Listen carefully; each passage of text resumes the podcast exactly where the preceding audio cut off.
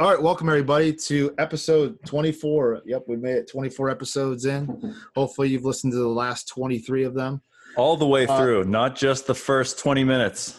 Maybe you should listen to all the way through. There might be some Easter eggs in there. I don't know. Well, uh, you'll have to listen to the last few podcasts. People like free back. things, Kyle. They do like free things. Not enough to listen to you, though. No, not enough. They quit halfway through. Statistics shows. But uh, this is Moscow Mules and Knob Slides uh, podcast. I'm one of your hosts, Kyle, and I'm David, the other host. and our special guest this week is Brent. Brent, how you doing? I'm good. Thank you for having me. This is great. It's, it's good to have you on. Uh, Brent and I have some history that David doesn't even know about. Ironically, I know nothing about Brent other than the uh, the the pre-screen here that I got earlier today.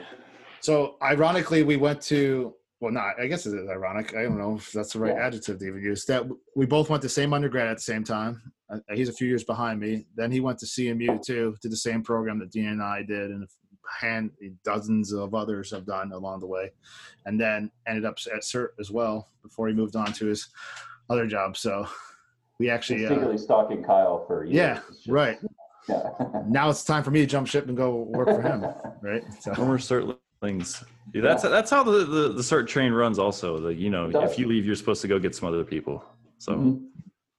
I hope you've uh, hit your allocated amount.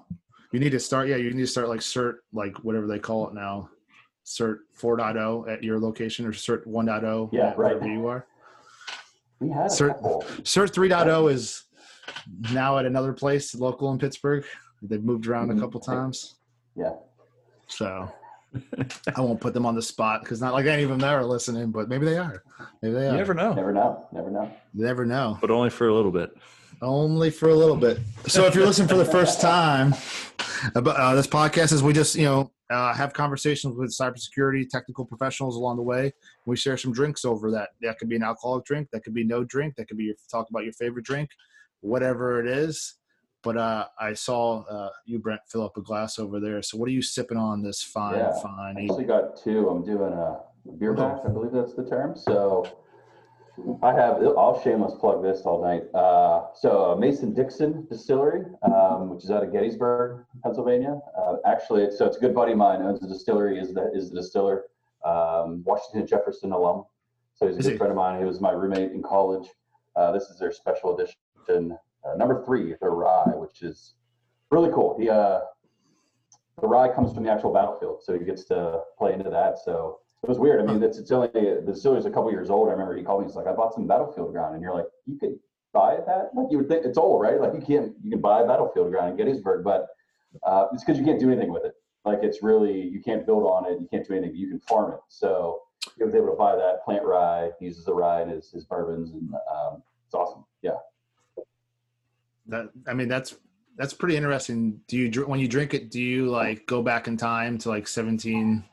That's what it's like. 80. a ghost And like, are you? Are, yeah, I mean, I feel like that's what it is. I mean, Do you ever do you ever dress it or dress up Dress and uh, drink that? You a little reenactor action. He gets the He's like the reenactors. I mean, Gettysburg. Gettysburg's awesome. Never been there. Gettysburg is Uh, awesome. I love it out there. And so he gets people come in, and it's one of you know, ooh, what year is it? Um, yeah, but I'm also then drinking oh, a local plug. So this is uh, Wheatland Spring. It's called their Hope Grows. Uh, it's out of uh, southern Northern Virginia here. Um, a nice farm brewery. They actually do kind of something similar. I didn't do that on purpose, but uh, they actually have some farmland too, and they get to grow their own um, wheat and barley and stuff, and uh, put it in some of their beers. So really cool place, really nice vibe there. I always go there. It's nice open space. And I'm Looks drinking good. out of my uh, B-Sides Pittsburgh 2015 mug. Hey, all right, look at this guy. Look at. How'd you- How they got mugs? I think I I had one of those spoke- mugs. I spoke that year there, so it was a speaker gift. It's great. What year was that? 20. I mean, don't maybe I don't want to be a liar. 2015 2015. I think I That was one spoke of the last years in, uh, 2016. in the small where, near uh, PNC Park, wherever that was. That space was called. Um, yep, in Lawrenceville there. No, it was right by Oh. PNC, like right Convention by the center? entrance to PNC. No, that's the was like- um. It's it's like something 22 or something like that. Yes, yeah, a weird like meeting Yeah. space, but It's a after that- meeting space. Yeah, Yeah. The next year they moved over to that nice like kind of divish bar in Lawrenceville. Yes. I, I that name name's escaping me. Yeah. And then Yeah, what was that? Pillow box. No, it's it's on the far end. Uh, it begins with S. I don't, someone's gonna listen to us and send Spirit. us a message. Yeah, mm, Spirit. yes, spirit. Be, yeah. It is spirit. Yeah. There it is. Don't Never send us been there. messages now. I don't know anything about Lawrenceville. You don't Hipsters. probably. I don't. I, I I don't know anything. Oh, there's uh, there's good beer there. I know that. But anyway. Yeah, there is. So, so what what style is that beer that you're drinking? This is an IPA. Um, and I see it looks really clean called- for an IPA. So It was called Hope Grows, and uh, it was like a collaboration. So this one is like their because they're a farm brewery. I think this one, like the majority of the proceeds go to I forget the foundation, but to, to help small farmers, um, kind of in the area. So Very they're, cool. They're big into that, and it's cool. I'm down for that.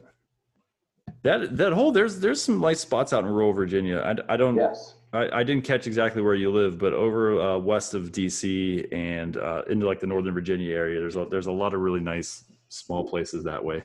Even like Right, down yeah. south toward Richmond. There is for sure. Yeah, this is in Waterford. I'm in Leesburg. This is in Waterford, even more so out in. Yeah, once you get out, the the breweries out there can do farm brewing. I didn't Uh-huh. realize there was a difference, and it's like because it's zoned for farming, and so they can kind of do a lot more things. They don't have to. A lot of the ones closer to DC or closer to like Reston area, like they're Mhm. mostly in business parks and stuff like that. The ones out west more, it's great. They have these awesome spaces and. Just Do you, do you ever get uh, the, the pickups or, or do you ever stop by a Droid Theory?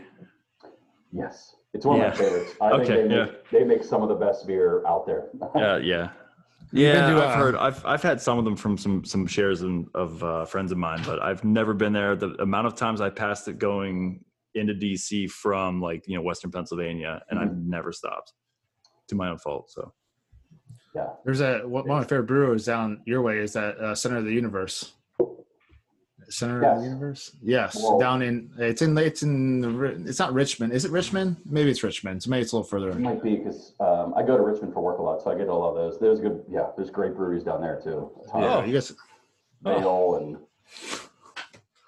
well, I think I think this is this is a good segue for me to just take over here because uh, I'm just gonna I'll do my glass first. So you talk about Richmond, uh, the answer the answer brewery uh, down in in Richmond uh, do these really cool you know That's Street awesome. Fighter series. So we're gonna I'm gonna use my Ryu glass since you're drinking some rye beer. Oh, I'm- oh, I'm not nice. super excited about this, but I have a pumpkin pie porter. I uh, I hate pumpkin beer, but uh, this was gifted to me, and I need to drink it before it goes bad. Uh, I don't think pumpkin belongs in beer. I think if pumpkin was any good for beer, it would be brewed all year long, and uh, I have zero expectation for this. So anyway, before I crap all over it and, and not take a sip, uh, where are we at here? We're out of Deep River Brewing Company in Clayton, North Carolina. So shout out to to. Clayton, North Carolina. Clayton, Clayton County or Clayton? It says it is. Oh, sorry, it's Clayton. It says Johnston County's first legal brewery. So, uh, I guess Something they're throwing on a some can. shade at some something. Yeah, the- the can looks cool. Oh, it's a pumpkin pie on the bottom of it. I don't know. Just Question is, do you have the other side? Do you have Ken? Do you have the Ken glass? I do have the set? Ken one. Yeah, I got the Ken Oh. one, and I got that new one that they just put out too. The uh, Akuma, but it's called Hop Kuma. I don't even know who Akuma is. I don't remember playing Street Fighter 2 Turbo and getting the secret boss that showed up and, and whooped up on you. Uh, you can Google him in your free time, but Maybe you sucked. I don't know. Maybe you ever got there. maybe I did. Well, I also played Street Fighter on Super Nintendo, so it might have been different. Like Mm. Turbo might have been like a different game. Kyle, over to you. Yeah. So ironically, I'm also using a uh, one of a new glass I got. A uh, another one of the designers out of the Answer Brewery, Black Ninja Design. He just released this glass last week, and I just got it today. So I was like, oh, it's good. So it's it's one of the Covenant like Ninja glasses. So his logo is kind of a I can't really see. It's a Ninja design. But he has puts out these nice big tumblers, and this is like probably the third or fourth one he's done with the color ribbon. He has a green one, the black one, the silver one, and this one, a pink one got- maybe. We got a pink one, and I think he might have a black one. Yeah, the black one. Yeah. So I, I got a silver one coming. I got off consignment, but they, these glasses go ridiculously. This is all the answers go because I don't know why they just they're hot like second market glasses. But anyways, I guess it's orange for October. It's also orange for leukemia and lymphoma. All the proceeds go to uh, that foundation, which I thought was pretty cool. I, wa- was But, uh, glad to also snag that. Unfortunately, uh, you know, as as it went on sale because you want that money to go to the right people, and I, I Yeah, hate absolutely. paying that secondary because he does that with all those glasses. They all they all have like a special charity that he, he'll uh, kick the So, money like- back to. So Brent, these glasses like on the secondary market will go. So I paid forty dollars for it. It's a nice like twenty two ounce tumbler. You'll get like people sell for 60 70 80 dollars. Yeah. Did- did- There's- there's speculation. yeah. That that one's gonna go up. Yeah, I mean, I think it's yeah. Like I'm glad it, they and they and they sell out too. It's not like a pre-sale and anybody can get one, but like everybody. But I'm throwing a little curveball, so uh, I'm switching gears a little bit this month. I think I'm gonna, I'm gonna try some new things. And I think you know since I put it in the original show notes, uh, I figured I, I I test out some kombuchas and see how those really are. Wh- What? Is, I've Yeah. never had kombucha in my life. Like, So yeah, either have I, and I just I'm gonna try like four different ones this month, and and then shit on them, and either throw up when I'm done. I don't know, but this So- one's called. I'm sorry. Can you can you just describe what a kombucha is for those of us that aren't you know gonna So- drink that? Yeah. So all all I understand about it is basically it's fermented tea. And obviously, there's going to be really hardcore kombucha drinkers that maybe listen this far into the podcast and tell me I'm incorrect, but it's basically fermented tea. So, like kimchi, where it's just fermented cabbage, this is fermented tea. Uh, apparently, it has like the natural like uh, probiotics in it. This one has some nice B12 vitamins, so great. I'll be up all night as well. But um, but apparently, it's kind of like you know your Greek yogurt. It's supposed to help you digest. This one's, I guess, a little sparkling. Peach tea's in it. Bear- This one says two billion probiotic cultures on it. So uh, no more bubble gut for me. You know, I don't know. We'll see. But uh, I, I've I've seen people talk about it. I've seen people make it. Just like everybody was making like sourdough. I've seen people post on like social media about making kombucha during this you know lovely time at home. And I was like, you know what? I'm gonna give it a whirl. But more importantly, it's more about the glass, and that's all it was Yeah. uh, really cared about. But it looks like basically, it looks like I'm drinking like a white claw. So I think that counts, right? There you go. But I uh, have a question. You found we cannot. I cannot find pumpkin fall beer down here anywhere. It's like in no Mm. stores. And I'm with you. Yeah, I don't pumpkins- love like pumpkin that much, but like I love Dogfish as pumpkin ale because that's like not really pumpkiny and like you can't find. But I went to went to a Total Wine, White Wegmans, like literally have nothing. I'm like something's going on. Oh, you just you just tugged on my heartstrings with that total wine toss out there. Oh my gosh, that place is awesome. throwback. Missed that place. That and perfect pour out in Columbia. That was my other uh, my other hot spot. I Perfect pour go is to. great. Um, no, that we're we're overloaded up here. That that stuff started showing up in like I want to say three weeks ago. We started hit, Three weeks started going real heavy in the beer store. I feel like it was like early September. I started seeing pumpkin, Oh, like Southern I hate Series it. pumpkin, which I think is Pumpkin, good. What you know, um, I think I've had that on nitrous. and It was actually pretty good. just about to bring that up. I have one right outside this door. I like the nitro one a lot from them. And then when they dip it in like the, I like it stuff a little sweeter. So like they'll take if you get it out and when you could go out in public. Well, you can kind of do that now. They'll dip the glass in cinnamon sugar. That's when I think that's the only pumpkin beer I've ever drank, and it's like eleven percent. So you can have like one or two and be good to go. Yeah. Apparently, you can get alcoholic kombucha. I've also done my research on that. If they let it ferment too long, it basically turns into like a spike kombucha, and they those do exist that you can buy in like the liquor store. So so what you're saying is that does not have alcohol in it, even though it's fermented.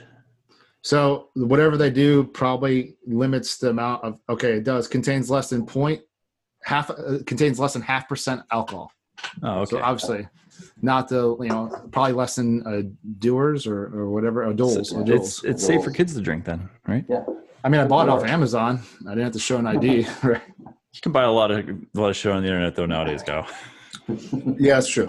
Would, But it's- really- Like like a like a uh, like an IPA. It's pretty stinky. That's the problem. Like, Is it? It hits, it hits you with like a that fermented smell of like something rotting.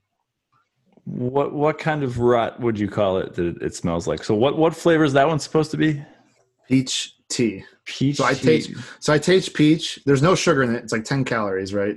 I think it's natural Right. flavored with whatever or whatever. Uh, it says it's a fun thing. It says no sh- zero sugar. Yet one of the ingredients on here is cane sugar, but then apparently it's like eliminated during fermentation. I was gonna say that's I don't know either they filter it out or something. Yeah. So it tastes sweet, but it smells like you have like apples in your fridge that you forgot about in the drawer, and you open it up and you catch that smell. That's what it smells like. Yeah, Tastes Yes. okay though. That might, yeah. it, it tastes like a sparkling, stinky tea. Sounds great. It's artisanal. You're right. Yeah, I mean, it, would I have more than one of these? Maybe of this brand, sure. Am I going to go out of my way to like make sure I buy them all the time? Probably not. So I have uh, Blame me. another. I have eleven more of these to drink. So because you can't buy anything less than like a twelve pack of these things. So So the, If it's a variety pack just- though, at least, right? I think so. Or I just got the peach tea one. I don't know. I looked at other ones. I, yeah, there was a bunch of different ones, but this one's called Humm Kombucha. H U M M. Obviously, tag it in the show notes. Maybe maybe they'll give it a hmm. follow. Kombucha. It's GMO, certified organic, and vegan. You were just resetting your life right now. Today's the day. New Kyle starts Day one. Listen, I did a half day I did, one. I did I did I did a Murph I did a half Murph challenge today and it was miserable, but also like fun, I guess. I don't know. Working out is never fun. That's why it's called working out. But Afterwards, it's you feel good. I mean I laid on the floor probably for like half an hour. I don't run. I only run if I'm being chased, right? That's why I do like jujitsu, so I like can like defend myself and not run. I hate running. I, I did this morning, but I hate it. I mean, I run like a mile and I'm like, I'm good. But like, even I played soccer my whole life and in college. That's what I say. You ran for a sport in college. And like you say, in a, a given soccer game, you usually run like eight miles. But even at my prime, I think if you were like go run eight miles outside, I'd be like, no. Didn't you guys have to like run three miles, like warm up or something back Yeah. day? And it's just doing something. But I just like the whole runner's high. Like I know people get it; it's real, but I, I don't. I, I I tap out before then. I got the runner's angst today. Does that count for anything? I'm like running. I'm like, this is miserable. That diarrhea. No, I mean, I was you wearing a twenty. I was running. A, wearing a twenty pound weight vest. If you do the challenge, if you do the Murph challenge, you're supposed to wear a twenty pound weight vest.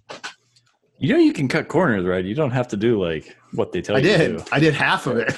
That's like, cut- and I did assisted. I, I did assisted pull ups because like I don't know who can do hundred pull ups or fifty pull ups or hundred pull ups without with extra twenty pounds and do really good form pull ups. I don't know. I mean, I'm not a bodybuilder, so obviously. What? People can. I can't. Those are tough. I mean, that's the, even. I don't know. I, I I would struggle to to even come up with anybody that I know personally that could do you know twenty. Just you know, you're talking about hundred now. Like, get out of here. Yeah. Hey, with good form, yeah, not gonna happen. But less about me, more about you, Brent. Tell us about uh, tell us about the type of work you do. Sure. So uh, I work for a large financial financial institution. Uh, I lead our offensive security group. So, um, and that was kind of, I should say, newly formed. Uh, I started with them in 2016 on their red team. Um, eventually took over the red team, and then this year we had kind of our pen test function uh, kind of shift a little bit, and it came over to me, which allowed me to rebrand. I wanted to rebrand the group as offensive security just because it, it was two teams and that was kind of one of the biggest things is I wanted to explicitly call out that those are two different things. Um, there's such huge debate with that in the industry. Um, I think they're both equally important, certainly so, um, but it's just kind of different scopes, right? And what and what you want as a customer. And we were seeing that on the red team side. So when I was just on the red team, you know, we work with our customers, which is all internal, uh, and you know, we we do things and then we come back and I listen to them more and I'm like, oh, you really wanted a pen test. Like, oh, like you just got a new system and you wanted someone to come in and hammer it. Like that's what you wanted. And I wish we had both sets where I could, you know, help them in that regard. So it's kind of like really um serve, you know, rounded out our services, I guess, so to speak. So that's been good. So that's what I do day to day. But uh So what do you- heart, I don't get to be on the keyboard as much anymore. So it's sad, but I get to live vicariously through my team who's amazing. So how would you define like how does one define red team versus pen test? Let's throw it. yeah. I mean, I, we all know the answer, but I would like. to Sure. Well, it. the ever debate, and um, it's up for debate. It's good. It's funny because I, when this, when that other, when the pentest team came over to me kind of earlier in the year at perfect timing, I actually was sounds tooting my own horn, but it's not. But I actually got to be part of um, Marcus Carey's red team or Tribe of Hackers red team edition, and that was one of the Oh, nice. questions, right? And it got sent, and I was just like, "Oh, this is gonna be good, right? We're actually gonna get some like, you know, feedback on this from a lot of people," and it was pretty stationary. So. Red team. Well, I'll start with pen test. I think pen test is more of the more industry standard, even though it's still fairly new. really. I just consider it a narrow scope. It, it's trying to find as many vulnerabilities as possible, so to speak, um, in a more narrow scope. Uh, that could be a single system, a single application. It can also be, you know, full network, which is a, a big scope naturally. But um, usually you have a time set. Um, certainly, a lot of pen testing contractors are out there. I used to be one, and you know, you're only going to a client for so long, right? You got to get as much done in those two, three weeks as possible. Um, you could pen test infinitely, right? Because things are always changing, but you got to call it at some point. So it's really, like I said, trying to be exhaustive as possible, trying to find every exploitable vulnerability, every potential vulnerability, those types of things. Where red team is just a little bit different. Um, it's it's more about testing defenses, testing response of um, a customer. So yes, you find vulnerabilities. Um, I always like to think of them as like the the byproduct in a way. Um, a lot of times on red team operations, you know, the whole idea is that the gloves are off. Um, the red team gets a full scope. You get to operate in any way. You get to social engineer. You get to maybe physically break in, depending on you know your ROE. But so is the blue team, right? Your defenders, you know, they can catch you as well. And so you can, you know, have months of work quickly shut off if the defender catches you and shuts that down. So um, really objective based. We like to run an extremely objective based. So you know, we're we're a financial institution, right? We have money. A lot of our objectives are around getting to the money because that's what our real adversaries are doing. And so everything's in scope. Um, and we get to try to get to that money in any way we see fit. And it just uncovers completely different things. Um, and it, it's a different part of maturity. And like I said, Red Team is a lot more about testing those defenses. It's one thing to be able to do it. It's another thing to be able to do it and not get caught. Those are very different things. So uh, we try to keep that as, as true to realism as possible. So does that mean like if if you're doing a red team engagement and you kind of have full scope of things and you when you're looking for your way in, you find like a vulnerability, do you spend time trying to exploit that vulnerability or do you just continue down your easy way in? It's like a it's always a debate, right? Um, that's one of those things and it's we sometimes it's hard to even get to that point because we're rarely doing like full blanket scanning and things like that because that's loud um, but we certainly may find, you know, hey, here's this, you know, product or application website on the outside. We think we can get in.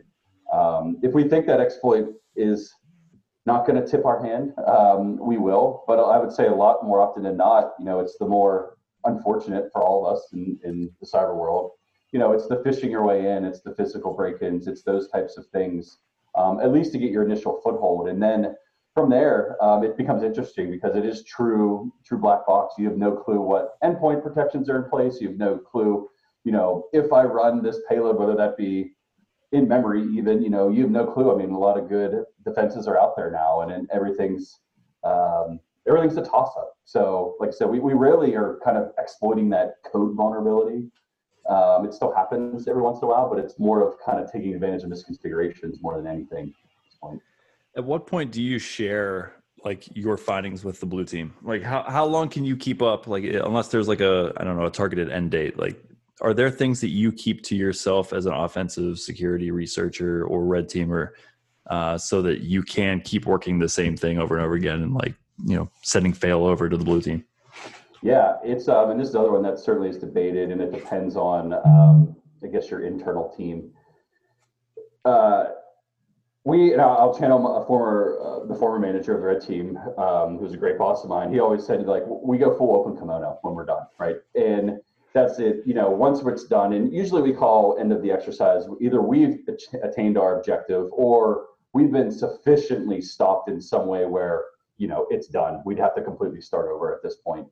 Um, and so we call it there. But even at that point, even if we've had some successes, we burn everything. Um, kind of my mantra, uh, which I, like I said, got from kind of former managers of mine as well, is you know if we're holding on to something, we're almost negligent to the company, right? Because if we did it with success, someone else can do it with success, and the whole point is to burn absolutely every TTP that we used. Um, and I think that's good because we all know that cat and mouse game is never over, right? You know, there's always going to be new techniques out there, um, and so we're always to have something new. We obviously develop a lot of custom stuff as well.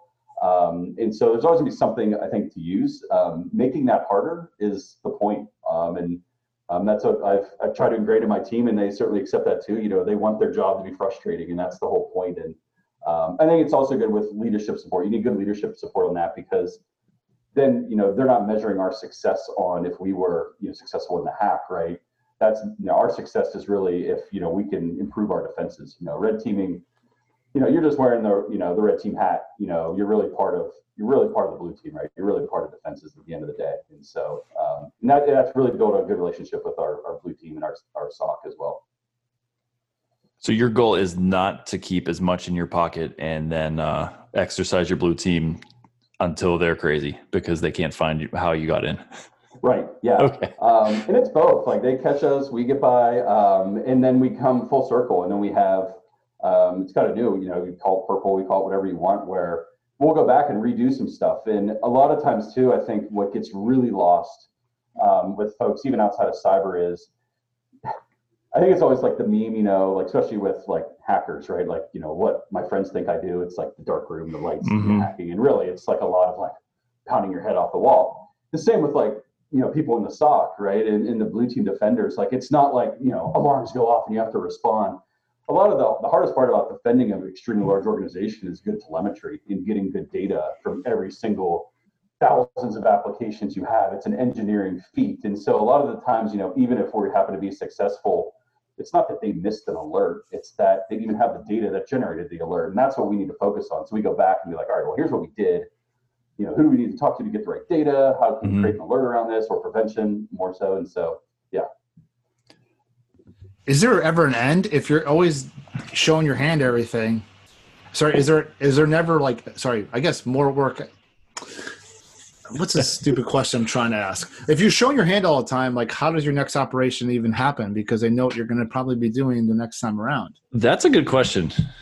Sort of. The objectives, um, especially in a large company, tend to change. Like I said, we are a bank. It's obviously usually around money, um, but sometimes it's also not. It's just data, right? And there's proprietary data, there's personal data, customer data. Aside from them, there's just actual like trying to steal money. Um, and so a lot of those things can, the objectives can change. They're all fairly similar depending on what industry you're in. Um, but a lot of the techniques, I think, especially with getting a foothold in that, a lot of that is the, like I said, the cat and mouse game of like bypassing endpoint protection, you know, the AV or EDRs. And that's what we show. And so it's more on that really tactical level, I guess that makes sense. Like kind of our strategy, you know, it's strategy tends to stay the same. Like we try to get in, we try to establish C2. Um, and we try to then change that traffic on the wire. That's another cat and mouse game. But it's almost you would think, right? You would think it's almost like, well, we have to run out, but we wouldn't. That's why we all have jobs, right? In the cyber industry, because it's never over because Oh, no. the real bad guys are just constantly creating new things, which eventually trickle down to us. And like I said, we try to we try to do custom things too, just to try to be innovative is the best way we can to try to anticipate it, which is almost impossible, but we do our best. What kind of uh, what kind of tool sets or or, or TTP um, resources do you typically find yourself using? So we go both. Um, we use kind of your commercial stuff. Um, I say it like there's a ton. It's not like well, there's certainly more. There's certainly more. A lot of C2 frameworks out there, a lot of open source ones.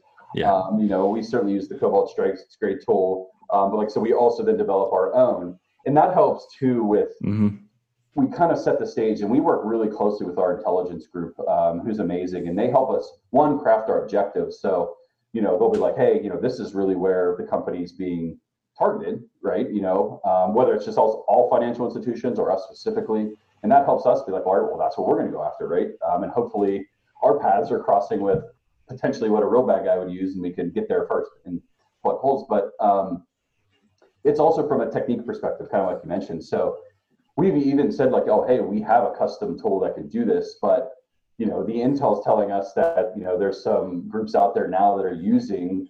We'll just use Cobalt Strike, which we know is certainly true.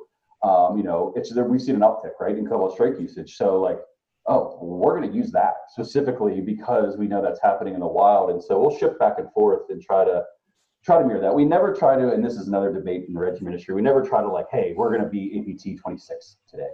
Uh, we never like go that close to the best. It's more on we do what we do, we innovate, but uh, we work with our intel folks to kind of map back what we did. So like, hey, you know, the red team used this, this, and this in their attack.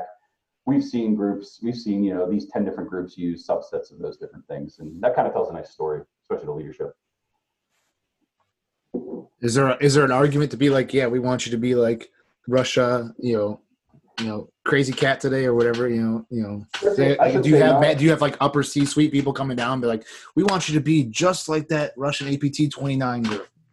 We've it hasn't been too much to be honest, but I know in just working with um, you know other colleagues of mine at other companies, they face that battle a lot. We faced it a little bit. We've been we've usually been able to work with our intel too to be like, there's not much, you know, if you know that group has done does this, this, and this, like we can almost more tabletop that. Not completely, but it's more on just picking out certain techniques and we kind of show like if, you know, yes, that's what they're doing, but they're going to innovate tomorrow. So let our red team innovate too, because that's how we're just going to try to get ahead of the best as much as we possibly can. But um, yeah, you get that a lot, especially if you know someone high up sees something in the news and like you see like I see it like blow up on Twitter and I'm like, here we go.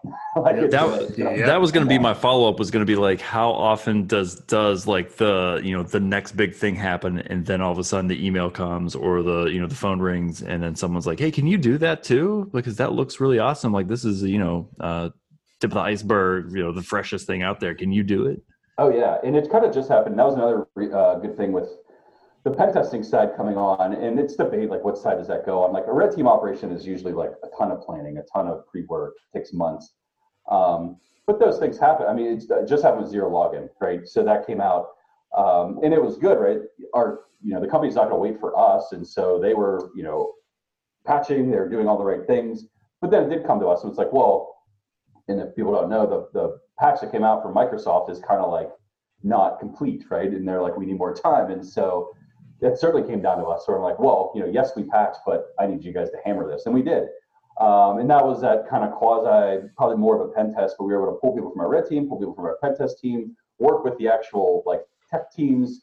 That's what's kind of like more like the masks are off, right? But um, certainly something you just like, you want to do, you need to do. We can't wait to like put that in a red team off three months from now. That's, that's not worth it. So you said something kind of like, the, and uh, maybe it's not a segue, but what kind of skills do you, when you're, since you're in a manager of this role, what type of skills are you looking for people that you want to hire for their pen test group, and the, what type of skills are you looking to hire for a red team group? For anybody that might be coming in, maybe looking for a job, Sure. you know, that type of stuff. number one and it's, it's it sounds cheesy but I, I 100% believe it is like the passion because i should say it's changing because we both teach and there i teach the pen testing course but teaching hacking for lack of a better term in formal academic settings is brand new i mean there's just very few schools that are starting to do that and so um, and certainly there's a lot of other out of academia trainings out there but a lot of people are coming to that field from all over right like they you know you don't go to college for four years to become a pen tester um, yet. Um, and not that you have to go to college by any stretch, full disclaimer there.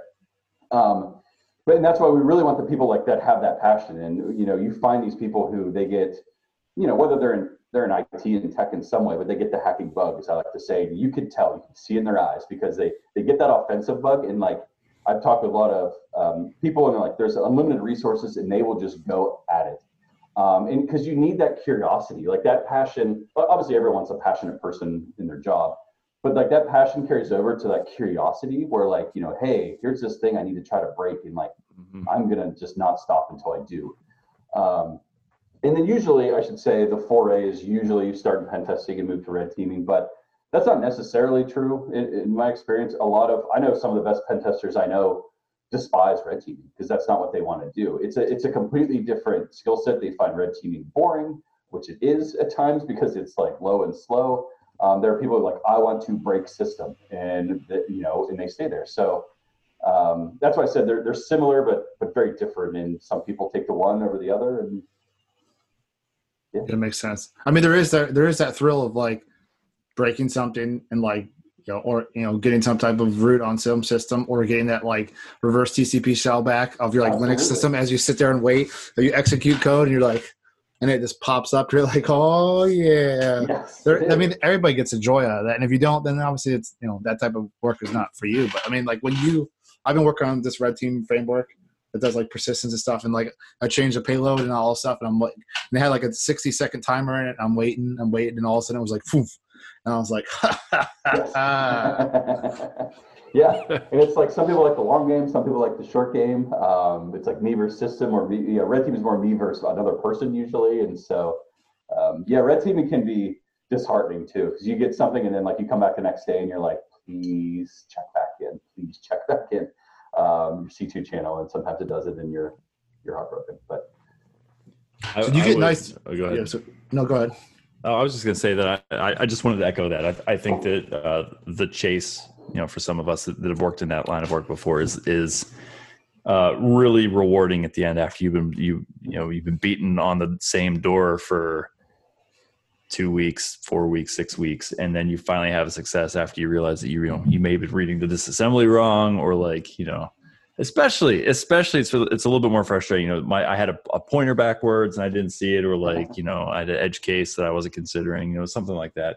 But um the the patience and the persistence that you have to have for some of these uh efforts is just yes, uh insane and so it's It it's it's super rewarding when you finally get get your your shell or your your payload execute or you know something like that Mhm. so that's all I've been there. I'm still there. I, I I love doing that stuff. I love you know just you know it's a challenge, right? I don't like to lose, and I'm sure you know you probably have people on your team that are the same way. Like if, yes, if you give me this this problem, I'm going to solve it. It might take me three months, but I'm going to get it. right. And that's the hardest thing I think. Also, I see in like um, some more like people coming into the field. Because if you were training, if you were doing like you know your OSCP type labs and those types of things, your VulnHub, you know there's vulnerability, right? In the real world, that may not be the case, but like those like good hackers don't accept that, right? They're like, no, like there must be a way. there has to be a way. And you're right. It might take months, and um, the satisfaction's amazing. And even if I think also too, it's we've had good success in some of those things where it's like we took months and you know we broke a system and you you report it out and leaders are like, oh, well, this is terrible, and it's like, yeah, but like we got to look at the risk. Like you even then you pull back, you're like, this took us three months, and like this person is brilliant at what they do. Like the likelihood is not there. Like yes, it's bad, we need to fix it, but like you know, it's not the you know it was coded well. It just took a you know everything's possible. Throw me a bone. Does it does it suck in that situation, burning that three month effort? Does, I mean, there has to be some like like a little bit of like turning like the the knife inside a little bit. You're like, oh, now I have like I, I have to burn this because we used it, right? And you're like, but it took us three solid months, not like three months of like bouncing around. It was like it took you know X amount of work weeks. And you're like, Jesus Christ, I have to burn this thing.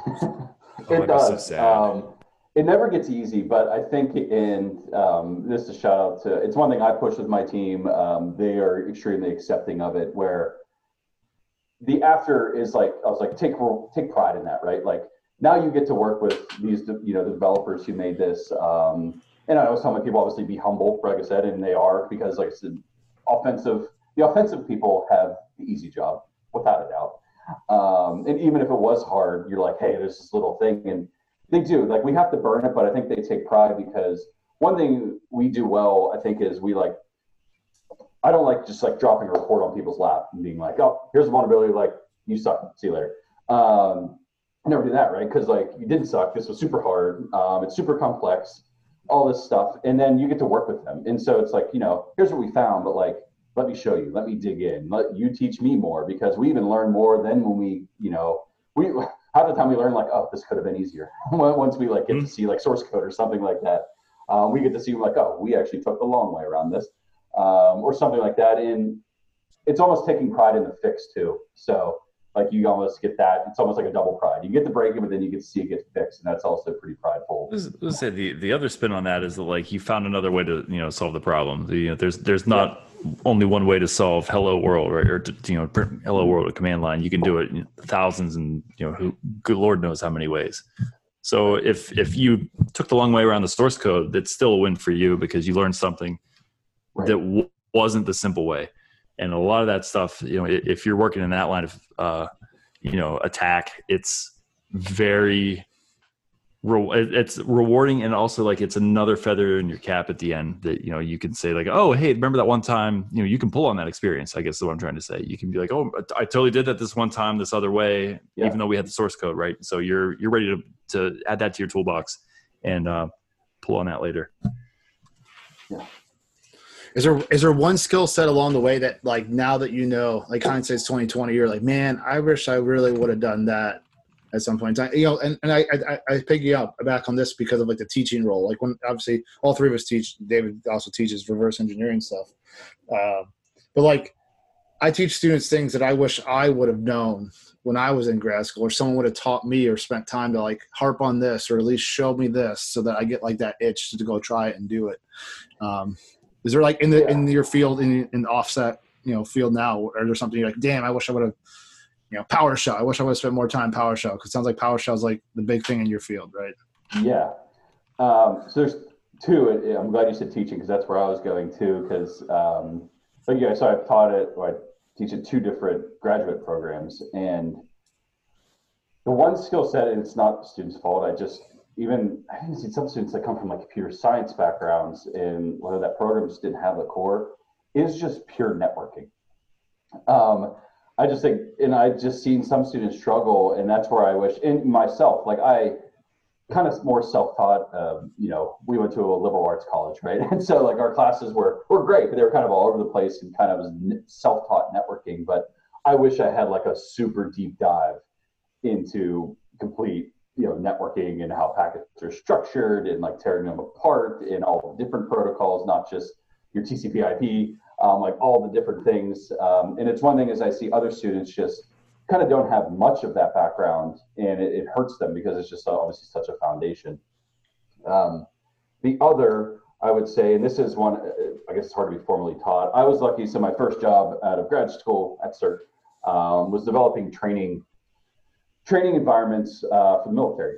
Um, and so big training environments. And the whole idea was that you know you create these real environments. That's how you train them, um, and they're the defenders. It's actually how I got my start on the offensive side because we were training defense, but someone had to be the offender, and that was me. And that's anyway, I got my foray. But even so, before that, it was creating these networks, and I I got a taste of what being a sysadmin was, um, namely in Windows environments. I'm Um, sorry. and I'm for all the good sysadmins out there. I'm not, you do amazing work. I only got a taste of it, but I was like, I was literally setting up these networks, right? Setting up AD, setting up all the services, mail, all that stuff, and just the troubleshooting, the headaches. But you learned how it worked. Uh huh. Um, and so, like, that's obviously very specific to Windows, but you just learned how it worked, and that was incredibly helpful going into the offensive side, just because still, obviously, everything is mainly, you know, Windows AD based. Hats off to the sysadmins also. Just like you said, Yes. that's there. That's a that's almost a thankless job sometimes, and I'm sure Yes, you. I learned enough. I learned, of. I learned just enough to know how much I respect them. yeah, that's that's a, a miserable world if you're not ready for mm-hmm. it. It's like it's like a thankless job. You know, we all forget that like you know someone's set up all this. You know, your VPN tunnel so you can VPN and work. Right? We just Right. click a YubiKey or whatever and get in. Right? and it's it's even now on the red team side, it's one of the things we abuse the most, if you will. Mhm. And in a major organization, like God, like God bless them, because like you know you we acquire smaller companies, they get bolted on. It's just like to keep track of all you know we fifty thousand employees, like plus service accounts, plus this, and like we just need to find the one, which is now easier to do in terms of scanning because and you know like I said I said before we don't scan a lot network because it's loud, but AD scanning is not as loud because just the traffic you can easily hide in day-to-day traffic and so yeah my hat's off to them and and that's the other thing that's been rewarding like obviously we take advantage of that because you know we have to and that's what happens in real tax but we get to then work with them and help educate them on our attacks but also just help them because like I said, they have a tremendously hard job. Um, and there's sometimes like, how do we fix this? And you're like, I don't know, but let's figure it out. Uh, Can you imagine having like an organization or like a branch of an organization just like mad at you, just you know All the time. the, all day, All the time. Like your your email's not working. It's their fault. Right? It's their Like, fault, right? Yeah. There it more so like people who manage AD, like obviously you're the sysadmin over, but you don't own accounts, right? Like you, you know, there's a million different lines of businesses and someone requested something like what they do with that. I mean, you can control it at some level, but like, you know, they put in the request, they have the right permissions to get this access and you have to approve it. And, but like, you don't know what they're doing after the fact with it. And like, ah, Yeah, and then you have to be the, the the hammer that tells them that this actually goes against policy, and then you know then you have an Right. argument against some you know with somebody else in a higher chair than you, and Yes. good luck. And yeah, it becomes just do it. and okay. Hey, do you uh, as a red teamer? So this is uh, Cybersecurity Awareness Month. I learned That's right. uh, not Oh, too long ago. Put you on the Kyle. Do- spot. You got any tips? You got a you got a good hot tip for anybody out there? On which side? On Oh man, uh, So what what would be your one like you know throwing it out right now? What's your one you know? As a cybersecurity as a red team person that's done this before, like you know, I'll, I'll vote. Don't click on the stupid links in the email. But if it's not phishing, what do you what are you going for? Number two. It's a good question. So um, it has been harder. Um, there's just a lot more, whether that's appliances configured correctly uh, or something out there.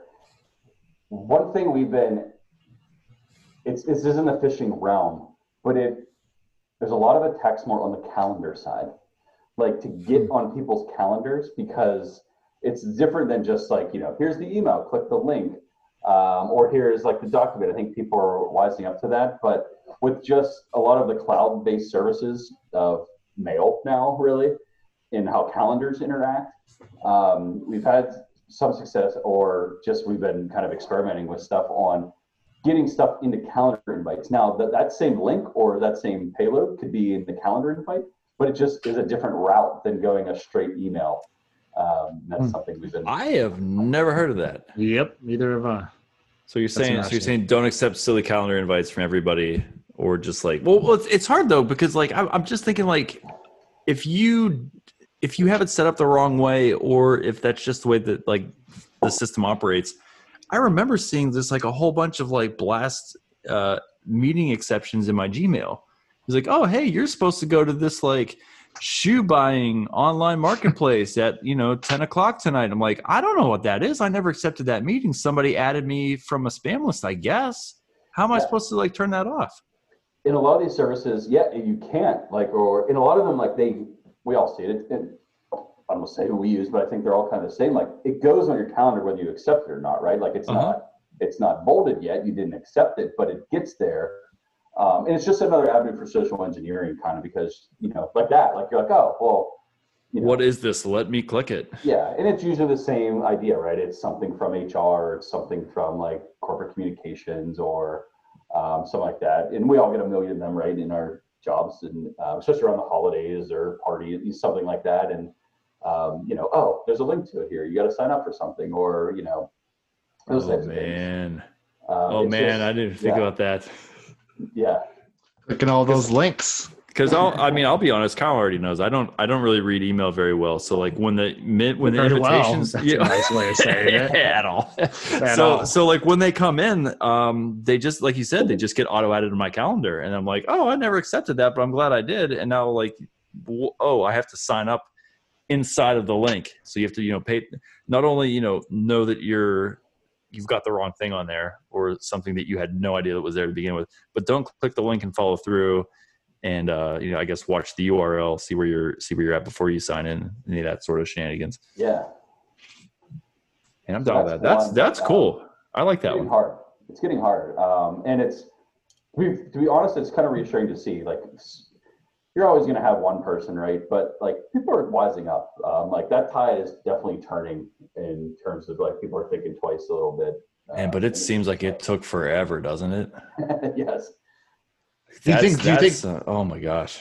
I mean, do you think Zoom's kind of like how not everybody has Zoom meetings? There's links in Zoom meetings and all this stuff. I feel like that has that caused maybe a little bit of spike. I don't know if you're you're allowed to say anything, but like I feel like that's caused a little spike because I think before everybody's getting used to like looking at the URLs and stuff and stuff like that, but now you're just like, oh, it's a Zoom link. I'm just gonna click that and go, right? Mhm. Like, I was just. I mean, I've been that, doing yeah. it, right? You know, at times. So Like I think all the bad guys and other and or other red teams out there like bought up all the the close sounding Zoom domains. But to your point, I don't even know how much how close you have to be because you're right. You're like, oh, like me, like you don't even look at it anymore. I don't. Yeah. I'm the same way, right? Um, you know, yeah, you just don't. I mean, at times. So you said that working with your blue team is really what uh, good. Do they help? Kind of inform? Do they sometimes not without even knowing it t- uh, tip their hat to like future operations that you might be doing because they're like, oh yeah, we're working on this, but we haven't done this yet. And you're like, oh, well, that's good to know. Or you guys, or do you guys like re- like reveal that type of stuff, like future plans, or is that supposed to be kept like in, internally hush hush so that you don't, so you see if you can really, you know, We objective. it's one of those things like we don't i'll get into a lot of these here. We don't necessarily like share objectives. I don't even know how much it would help like in such a big organization. And it's also another thing like they know we're always operating and so or they have to assume so right? Like we work there. That's what we do. So it's not like we're like oh we did one thing this year. Like all right good. We'll see you guys next year. Um, and so a lot of it is even if you knew the the end objective it's that middle ground. Like that's anything like you in there. And so I don't even know if knowing would help them. Um, and we, we do keep it secret. We get to code name our operations, which is a, a fun experiment. Um, but on their end too, we try to, and it's, that's one thing where I always sometimes feel bad because we have more of the advantage just being employees. Like, like, oh, like, oh, this new product's rolling out. Like that comes out in a, like, you know, company wide email. And so like, we're like, oh, great like we get to know that and roll in there to at least like oh we're going to buy this too and then try to get past it. But um, they get that. And that's why i think like keeping the relationship up with them is so important because we try not to be the arrogant hacker ever. It's just not. And it's just it is and to be fair my team is awesome. I've ne- we've never had a problem here but in my past life you know you we've all seen it right and you're just like don't do that um like All your base are belong to us. Ar- arrogant Yeah. researcher, also. I think hacker is the. right The wrong we have term. the easy job be humble um and we get to do that and i think also that coming that open kimono at the end like that bought us some respect because they're not just gonna if you just if we kept everything uh internal and just kept using it like that's how you that's that's bad blood there right like if you're just like come on um and so they know we don't we burn everything and we work with them but uh yeah it's been Well, I mean, I'm guessing you. I'm guessing you burn it, but like you're like, well, let me see if that'll work again. You have to like be like, Oh, yeah. that was really oh, sil- yeah. You go slick. back to Like, that. let me let me see if they actually close that hole like they said they were gonna do. You yeah know? and we certainly will sometimes use it like a year later too just because and once again it's not their fault but to get big or like things just it's a lot to keep track of right and Yeah. um, and once again it's it's computers right? And so like is the alert still firing? Is it still working? There's a lot going on. Like there could be technical failures. It's no one's fault. It's just part of the thing. And so yeah we will use it again to see if you know we can sneak by that um, sort of thing. Make- It makes sense. You ever watch Silicon Valley? yes but I've, I haven't watched like all Yes. of it No, you don't have to watch all of it. If you've seen the kimono scenes in that, where he, you know, uh, uh.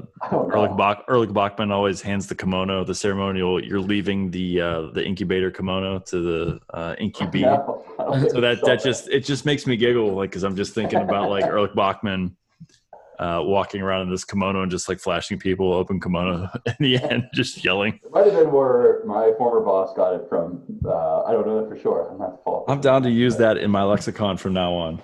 It's uh, Eric it's gonna happen. Bachman, you shitty CEO. You shitty. That's such a good show. Such a I good missed show. that show. So, uh, uh, one last thing as we you know approach this hour thing, like so, talk about a little more about teaching. So you you were also teaching at Heinz, weren't you, before you left?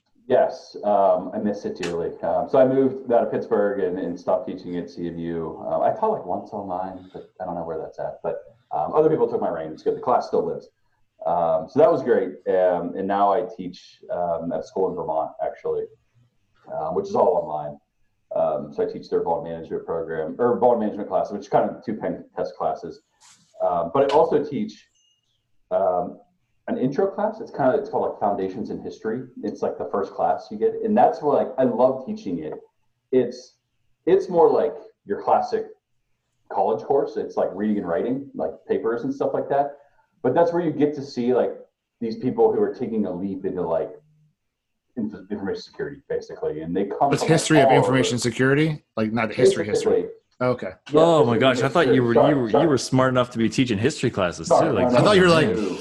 So when Civil War happened, you had two know this sides. about the civil. I only know about this rye bourbon and Civil War. Uh, That's the Civil What, War and- talking. and what like what what week do you talk to him about how Al Gore created the internet? Is that like Yeah. sixth weekend or the like, like week three that essays do. Uh, but it's cool because you get to see like these people coming in and they come from all different backgrounds and they're always so nervous. Um, and in a good way. Like it's like nervous Yeah, of energy. course. It's great. And they're like, oh, you know, I was I was actually, you know, like a, a data scientist, and you're just like, you'll be fine. Like you will do great.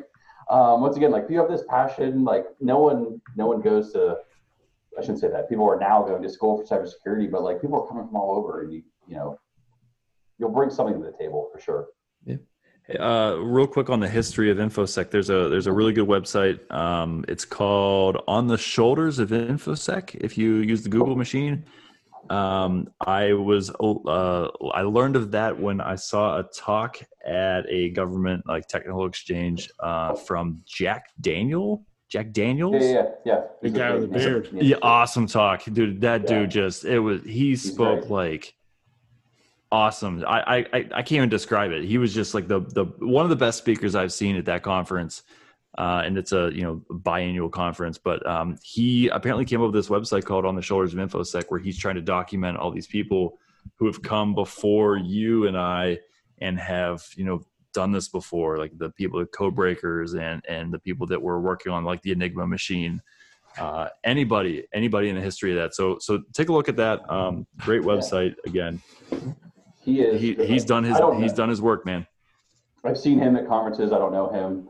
He looks oh. like Gandalf and he like feels like Gandalf. Like he is. Just Oh, like, yeah, amazing right. Speaker. there's like an aura He's great. around him of like it's crazy yeah he just like walks in the room you're like who's that dude with the beard and then he's like the next speaker you're like oh that's awesome he Yeah. turns, opens his like jacket and doves fly out. it's it was a kimono actually it was a kimono Kimono. I should. I don't know why I've not bought a kimono and taken it to the office, but you should. when, And then when you back, I'm la- like that. end Yeah. of your last like when you guys have an engagement like meet up at the end and you, Yeah. you should like, walking with a kimono. and that's HR it. might get called to me, but I know the head of our the head of our. I mean, would- maybe you should wear clothes underneath, but uh, there's Yeah. you go. He'd be great. He would love it. you should have like a shirt on also that says like we got you or maybe maybe just like you know flashing with one of those like oh But we're here for burn you. But here for you. boom roasted you know something Uh, just it catchy is great underneath. working with them. Their their job is so that sounds fun so hard. it's got to be tough Yeah. Hey, yeah, it has to be tough. Like you said, like being the ones that always have to find everybody else, where you're just like, ah, I just need to get in. You know what I mean? Yeah. And I've been in meetings like where like they're in and like we're briefing what we did, and it's just like, why didn't you guys find them? And I'm like, I'm the one like I like will step up. I'm like, no, like no, like we need to like talk about that because once again, like they probably didn't even have the data of where we were to even po- like possibly detect that. And so it, it's an unfair thing, and um, that's another reason. Like I think the relationship between us is great, and we can help just keep pushing forward. It allows us to push on really our tech work to get us that data because we can we like have joint reports so like we'll be like here's what we did here's partially what we saw from a cyber perspective um, offensive and defensive and that kind of tells the full story of like you know why we want your logs sort of thing That makes sense. Yeah. Or why, or, or even uh, you know, probably adds like why the blue team should buy this, like you know, Yes. X Y Z product, or or why they should collect the logs and push them into the SIEM, right? Whereas Yeah. everybody's like, oh, we don't want those. You know I mean? right why they need double the people that they have Oh, I'm sure. And that's that's always a problem. Uh, Well, Mhm. most places that's always a problem. Not enough people. Well, I mean, this has been great, Brent. Really appreciate the conversation, and I think you're one of the first. I think you're the first red teamer we've had on here. Offsec, Oh, really? like truly offsec, like day to day, everything you do, live and breathe. So it's definitely cool to hear. And love it great Yeah. talk great conversation thanks for coming on and and uh, you know spending an hour with us yeah, Yeah, and then- thanks for having me how do you want people to get a hold of you? Just when we tag your Twitter handle in there, is that cool? yeah ICQ. tell sure tag me on twitter that's probably Yeah. easiest Yeah. Yeah. it's the easiest. Yeah, like I said, I'll next next week I'll be dropping, and but it's been uh great having you. You don't have.